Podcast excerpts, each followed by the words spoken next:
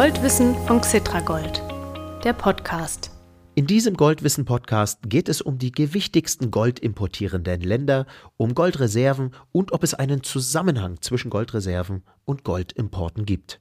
Wir vom Cetra Gold Podcast-Team finden, dass Goldanleger auch darüber ein bisschen Bescheid wissen sollten. Zuerst wird uns wieder ein Interviewpartner bei der Einordnung helfen. Es ist Udo Redberg.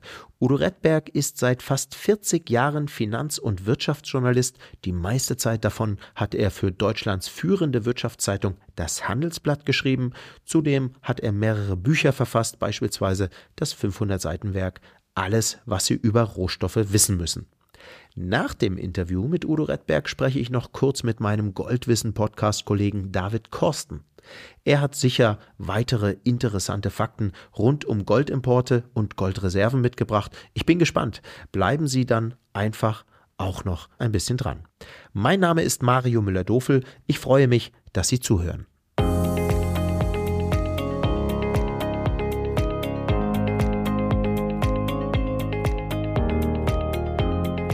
Liebe Anlegerinnen, Anleger und andere Goldinteressierte, auf geht's mit dem Interview für diese Podcast-Folge.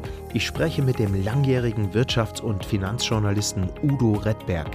Udo, ich darf dich duzen, weil auch ich mal bei der Verlagsgruppe Handelsblatt beschäftigt war, so wie du. Und wir haben uns in dieser Zeit kennengelernt. Super, dass wir uns für dieses Gespräch mal wieder treffen. Hallo Mario, danke für die Begrüßung. Ich freue mich auch, dass ich hier bin. Und natürlich darfst du mich duzen keine Frage. Dankeschön. Udo, es geht um Goldimporte und Goldreserven in dieser Podcast-Folge nach Staaten unterschieden. Beginnen wir mal mit den Reserven. Was sind eigentlich staatliche Goldreserven? Wozu braucht es die und wer genau schafft die an? Angeschafft werden die Goldreserven von den Notenbanken bzw. Zentralbanken der einzelnen Länder. Die Währungsreserven der Länder bestehen aus liquiden Mitteln wie zum Beispiel den Leistungsbilanzüberschüssen, mhm. die ein Land erwirtschaftet.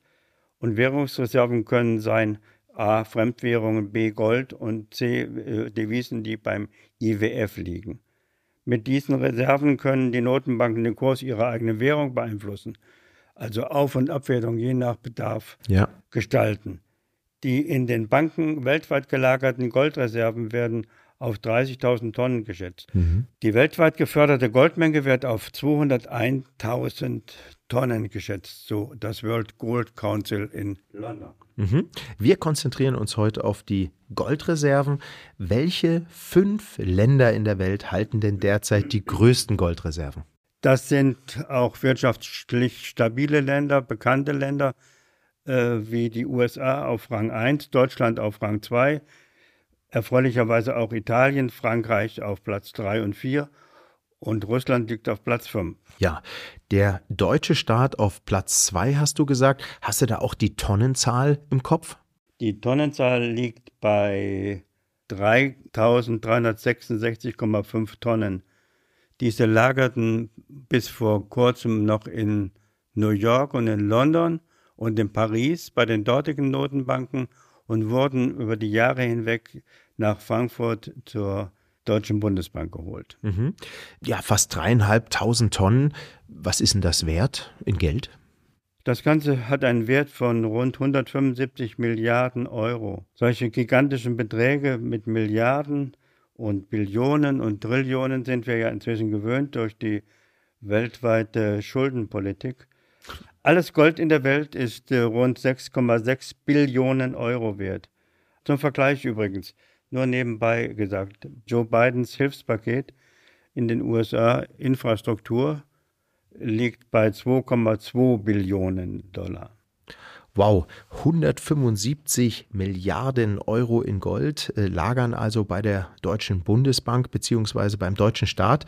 Hätte ich auch gerne, äh, aber das wird wohl nichts mehr in diesem Leben. Wenn Deutschland das Land mit den zweitgrößten Goldreserven ist, ist es dann auch das Land mit den zweitgrößten Goldimporten? Über die Jahre hinweg ja, denn das äh, Gold, was hier als Reserve geführt wird, ist irgendwann mal importiert worden, weil Deutsch, wir in Deutschland haben so gut wie keine Goldproduktion. Mhm. Deshalb äh, muss es zu Importen über die Jahre hinweg. Aber die Goldreserven der Bundesbank sollen wie in anderen Ländern natürlich auch die wirtschaftliche Stabilität Deutschlands zeigen. Wir als Industrie, führender Industriestandort oder ehemals führender Industriestandort äh, zeigen durch die hohen Goldreserven und Währungsreserven unsere Stärke. Aber man darf nicht vergessen, Gold wird ein wenig überschätzt. Denn all das bisher in der Welt geförderte Gold entspricht einem Würfel, einem quadratischen, einem Würfel von, mit einer Kantenlänge von rund 22 Meter. Gefördert wurden bisher rund 205.000 Tonnen Gold, sagt das World Gold Council in London. Ja, und wenn Deutschland nicht der größte Goldimporteur ist, da gibt es ja noch eine ganze Menge anderer Länder. Wer ist es denn? Welches Land ist der größte Goldimporteur? Den Statistiken zufolge ist das Großbritannien. Mhm. Deshalb äh, lohnt ein Blick nach London. London ist, da gilt als das größte Goldhandelszentrum in der Welt, vor allem unter dem Finanzaspekt, weniger unter dem Aspekt Schmuck und, äh, und Medizinanwendung von Gold. Der, das bekannte Goldfixing am Goldbullion-Markt in der Londoner City findet immer noch weltweite Beachtung. Ob das in Zukunft nach dem Brexit der, der Briten dann auch so bleiben wird, dazu habe ich heute keine Meinung. Ja. Die Schweiz, habe ich gelesen, ist auch ein großer Goldimporteur. Wie kommt denn das? Die Schweiz ist doch so ein kleines Land. Das ist richtig, aber auch hier zählt wieder, äh, die Schweiz ist ähnlich wie Großbritannien ein wichtiger Bankenstandort, ein Finanzstandort. Als neu, angeblich neutrales Land äh, fällt der Schweiz eine besondere Rolle bei Gold auch zu. Denn hier in der Schweiz haben sowohl Unternehmen als auch Top-Politiker aus aller Welt über Dekaden hinweg ihr Vermögen angesiedelt und ich sage mal versteckt. Meist waren hierfür steuerliche Gründe ursächlich. Man weiß von vielen äh, Politikern aus afrikanischen und asiatischen Ländern, dass sie die Schweiz als Heimat für ihr Vermögen genutzt haben, weil sie ihrem Volk nicht zeigen wollten, ähm, wie reich sie eigentlich sind. Hinzu kommt auch, dass die Schweizerische Notenbank, also die Nationalbank, seit langer, langer Zeit als Goldfan bekannt ist und große Goldreserven hält. Um diese Goldreserven aufrechtzuerhalten und hochzuhalten, sind über Jahre hinweg größere Goldimporte notwendig. Ja, so ist das mit der kleinen Schweiz. Gehen wir mal auf viel, viel größere Länder, nämlich auf China und Indien, weil das auch ganz große Goldimporteure sind. Das kann ich natürlich verstehen, allein schon, weil dort jeweils ungefähr 1,4 Milliarden Menschen leben. China, Indien, große Goldimporteure. Danach, ich glaube, auf Nummer 5 in der Weltrangliste bei den Importeuren folgt Hongkong. Das finde ich komisch, weil ja in Hongkong gerade mal 8 Millionen Menschen leben. Also das ist wieder eine ganz kleine, ganz kleine Enklave. Warum geht so viel Gold nach Hongkong? Das liegt sicherlich daran, dass Hongkong als ehemalige britische Kronkolonie ein führender Finanzplatz ist. Und die haben wir wieder die Zusammenhänge äh, zum Finanzplatz, genau wie äh, London und Zürich oder Großbritannien und die Schweiz, wird Gold eher unter Finanzaspekten zu sehen sein. Mhm. China will übrigens durch hohe Goldreserven so etwas wie politische und wirtschaftliche Stabilität zeigen. Hinzu kommt, dass die Menschen in China aus geschichtlichen und kulturellen Gründen seit langem auf den Sicherheitsanker Gold stehen.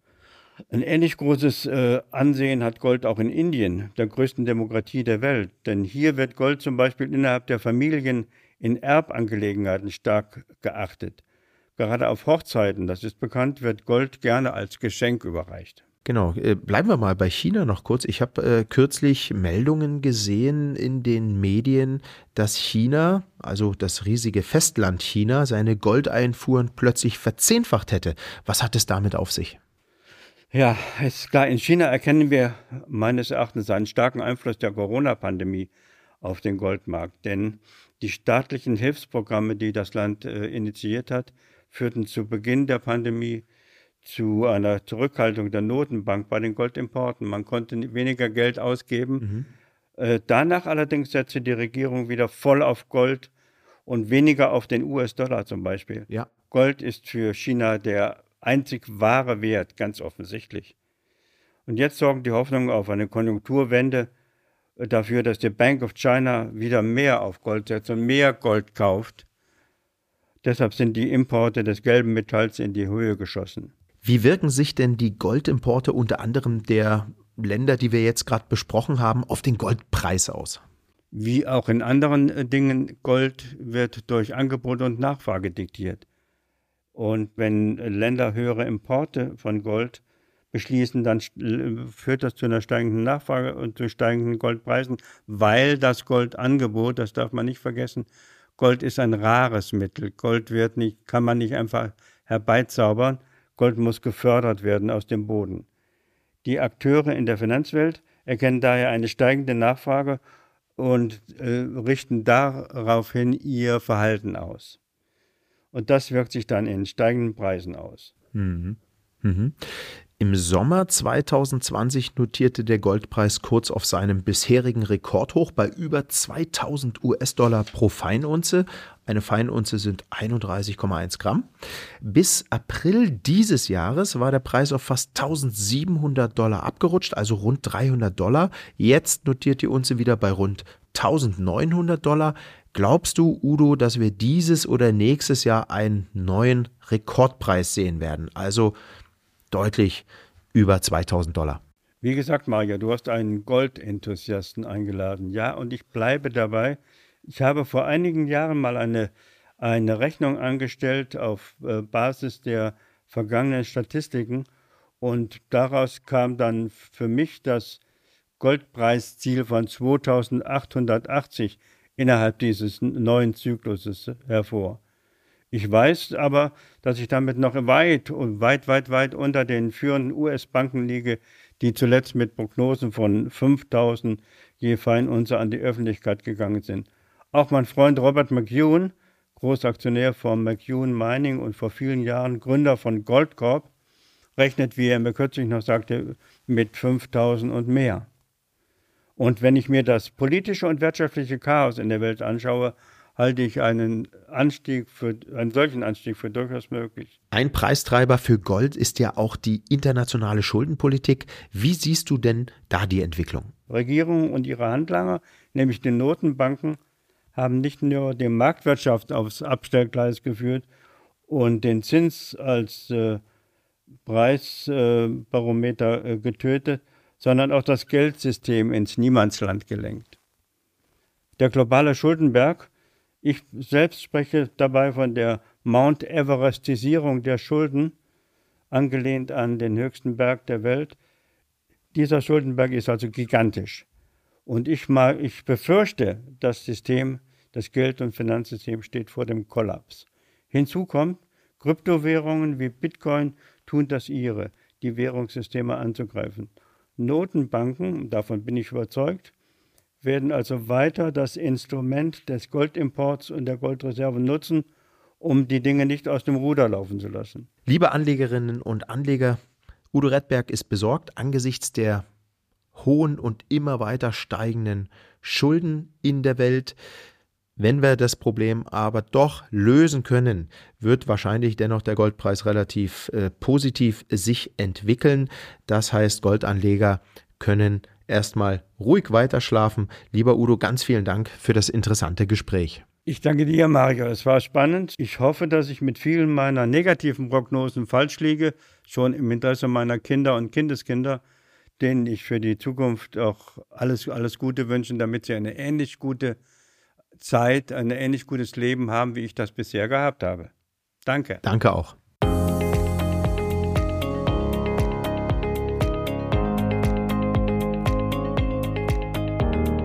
jetzt, liebe Zuhörerinnen und Zuhörer, bleiben Sie noch kurz dran. Mein Kollege David Korsten hat noch weitere Infos für Sie vorbereitet. Hallo David, wir haben gerade schon über die weltweit größten Goldimporteure gesprochen. Wie sieht es denn bei den Exporten aus? Ja, Mario, wie viel Gold ein Land wirklich nachfragt, um den Bedarf des Staates, der Konsumenten, der Anleger und der Industrie zu decken, das wird erst so richtig klar, wenn man den Importen die Exporte gegenüberstellt. Schaut man sich das jetzt mal genauer an, dann fällt auf, dass die beiden Goldimport-Spitzenreiter, also Großbritannien und die Schweiz, haben wir ja eben gehört, auch Weltmeister beim Goldexport sind. In der Schweiz zum Beispiel wird das eingeführte Doré-Gold weiterverarbeitet und zu einem Großteil als Feingold wieder exportiert. Jährlich werden häufig zwischen 1000 und 2000 Tonnen eingeführt und dann weitgehend wieder ausgeführt. Wie viel das jeweils ist, das schwankt relativ stark von Jahr zu Jahr. Und wie ist es in Großbritannien? Im Vereinigten Königreich spielt der Außenhandel eine entscheidende Rolle im gesamten Goldhandel. Und da schwanken die Import- und Exportmengen noch stärker, weil hier neben dem Großhandelsbedarf von Juwelieren auch die Nachfrage der größten börsengehandelten Goldfonds gedeckt werden muss. Das heißt, die meisten anderen Länder importieren mehr Gold, als sie exportieren. Genau, die meisten anderen Länder sind Nettoimporteure. Und das hat sich speziell in den letzten Jahren bis August 2020 gezeigt, nämlich als fast ungebremste Goldpreis-Rally, also als positive Goldhandelsbilanz. Dadurch ist Gold insgesamt teurer geworden, wodurch dann auch die nationalen Goldreserven deutlich an Wert gewonnen haben. Kurz zum Abschluss, David, weil wir ja eben auch über die staatlichen Goldreserven gesprochen haben, gelten die Vorteile nationaler Goldreserven auch für Privatanleger? Prinzipiell ja, denn äh, Privatanlegern und institutionellen Anlegern dient Gold als Inflationsschutz und äh, Liquiditätsreserve in Krisenzeiten. Aber auch für Investoren ist Gold interessant. Die nutzen es nämlich gerne zur Portfoliodiversifikation und Portfoliostabilisierung. Dazu vielleicht mal ein paar Zahlen. Ende 2020 waren insgesamt knapp 1800 Tonnen Gold allein für Investitionszwecke im Umlauf. Rund die Hälfte davon entfiel auf Goldbarren und Münzen, die sich hauptsächlich in privater Hand befinden. Und die andere Hälfte dient dazu, Gold-ETFs und Gold-ETCs physisch zu decken. Und diese ETFs und ETCs nutzen ja private und institutionelle Anleger gleichermaßen. Das haben wir ja in früheren Podcast-Folgen schon gehört. Vielen Dank, David, für den Überblick. Deine Ausführungen helfen immer, um sich den einen oder anderen Fakt besser merken zu können.